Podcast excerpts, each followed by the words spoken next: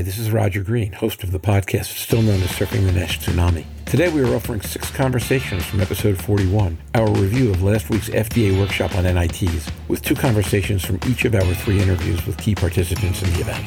This conversation starts with me discussing a point from our 2022 podcast about the difference between using NITs to qualify patients for trials and to evaluate efficacy of drugs, because the way the disease regresses may not be the same way it progresses. Laurent Castera notes that Nimble and Litmus have demonstrated important results with prognosis in large data sets over the last two years. Jörn Schattenberg comments on the limits of using transaminase as a key NIT, and Laurent describes by discussing a study over time that shows faster early declines on liver stiffness and then slower declines later as therapy might shift from reducing inflammation to actually regressing fibrosis. Louise Campbell shifts focus to ask about the relationship between kilopascal drops and lifestyle change, specifically to ask whether these are false positives or real effects. Laurent notes that BMI is a confounder for liver stiffness and that CAP might help assess this issue. Finally, in response to a question from Louise, Laurent answers we do not know about some of the key changes in test scores and why they occur and need to know more before we step fully into an NIT future. This two-day FDA workshop on NITs was a seminal event in the development of NASH drugs and diagnostics. The Tsunami team was delighted to attend and thoroughly enjoyed these three conversations with leading participants. I anticipate you might as well, so just uh, sit back, listen, learn, enjoy. When you're done, join the dialogue on our LinkedIn discussion group.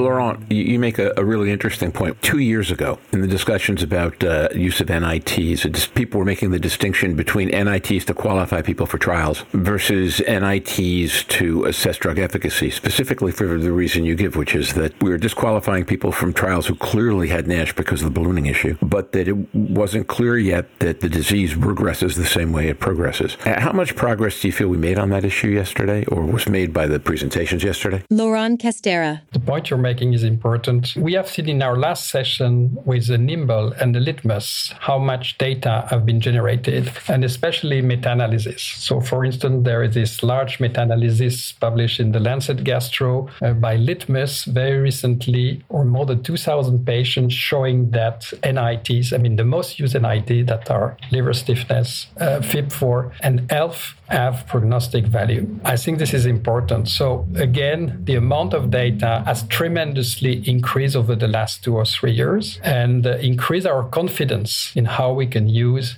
NITs. Now there are several settings. Again, this is what I've shown in my talk. If you want to enrich population from primary care with risk factors for trials, I think we have the tools. And actually we have four guidelines that are currently aligned for that. So this is kind of standard of care. And this has been achieved over the last two years, starting with the EASL guidelines. So FIB4 as first test, then according to local availability, either VCT or ELF test. And then when you're in the liver clinic, of course, you want to distinguish who are the patients who would qualify for a trial. And again, we have composite score, for instance, Agile 3 that can improve slightly, maybe. We need more data. The confidence in advanced fibrosis, because there's a risk of false positive with VCT, as you know, in 20 to 30% of cases using the recommended cutoff. And then you may use composite scores such as FAST, or if you're lucky to have MAST or MEFIB with MRE, to uh, be able to, to spot the patient of at-risk NASH. But still,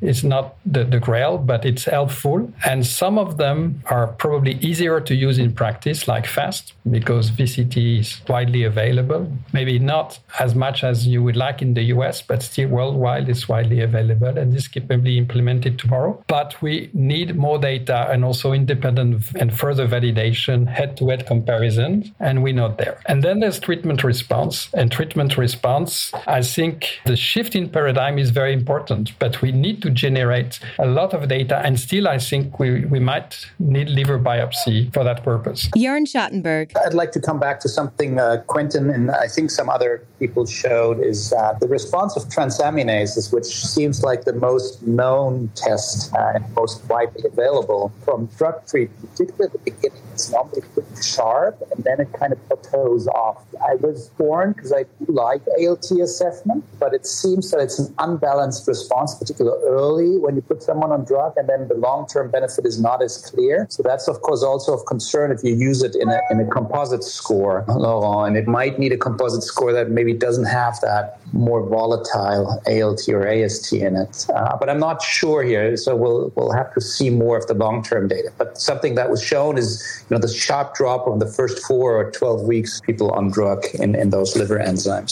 So I'm not sure that's a good predictor of treatment. It wasn't a predictor of treatment response.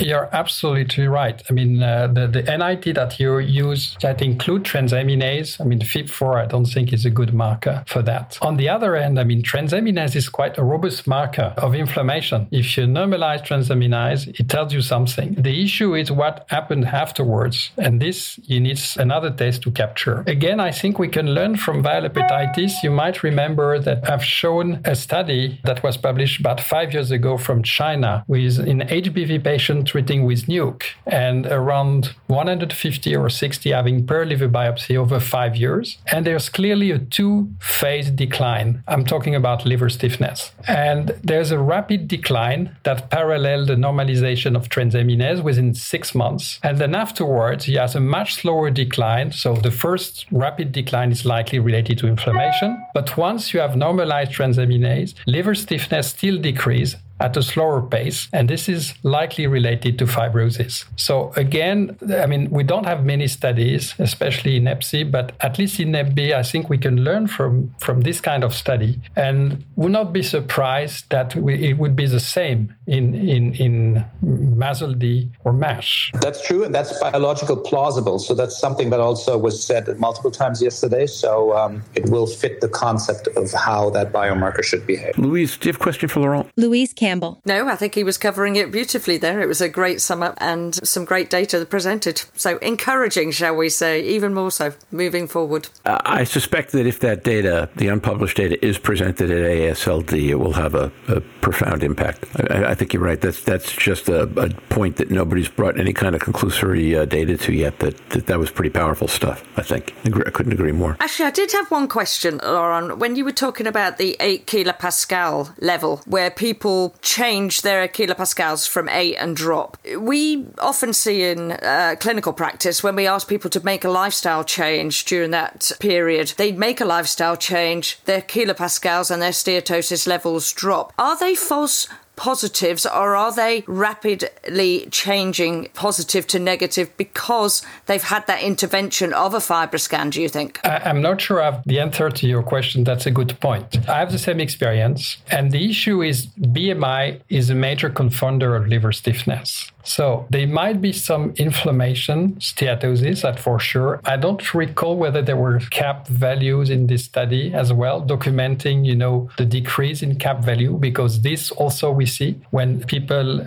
go on, on a diet. And uh, I think it's a good incentive in practice, actually showing the numbers, because this uh, talks to, to our patients. But the question is whether it's the decrease in BMI that is significant, that is followed by a decrease in liver stiffness but this might go from, let's say, 8.5 or 9 kilopascal to 7 kilopascal. Or, so how significant is that? But this is something that we have seen as well. Unfortunately, again, there are just a single study documenting that. And again, I would be I would be interested and curious to see other study whether this is uh, reproducible and if other investigators. This study come from Asia, from uh, the group of Vincent Wong, as I mentioned. But is it true in Europe? Is it true in Australia? Is it true in the US, we don't really know. So again, would be interesting to see more data on that issue. But again, this is critical because if we're going to use this as a surrogate, you want to be sure that test retest works, repeatability. This is something that need to be addressed, I think. And I think you said in the meeting that you have to remember the method of action of the drug and steatosis. Some of these drugs target steatosis rather than fibrosis. Was that one of the outputs that you came up with in the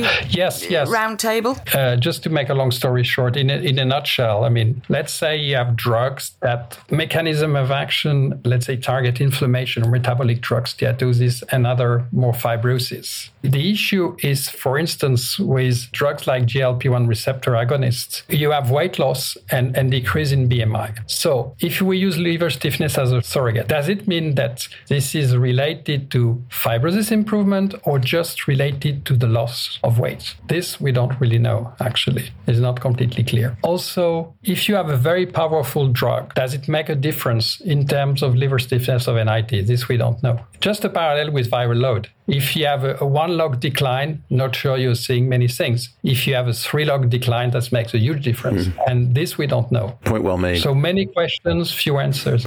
yeah. And then, of course, the question becomes as we're dealing with regulators who need to be inherently conservative, I don't know if you caught the entire two days, but a whole session the first morning was dedicated to FDA cases. And part of it was how do we make a decision? But all the decisions they talked about were things that had been controversial in the past. Um, Alzheimer's, Makena, which they just withdrew recently and then rosiglitazone. High, high profile cases, and, and, you know, the agency is conservative and cautious. So when we meet their data threshold, it may be very different than when we meet our own. And now, back to Roger. We hope you've enjoyed this recording. If you have any questions or comments about the content of this conversation or the entire episode, please put them in the review section of the page from which you downloaded this conversation or send an email to questions at surfingnash.com. We'll be back next week with coverage of EASL's SLD Summit. Until then, stay safe, surf on, and we'll see you soon on the podcast. Bye-bye now.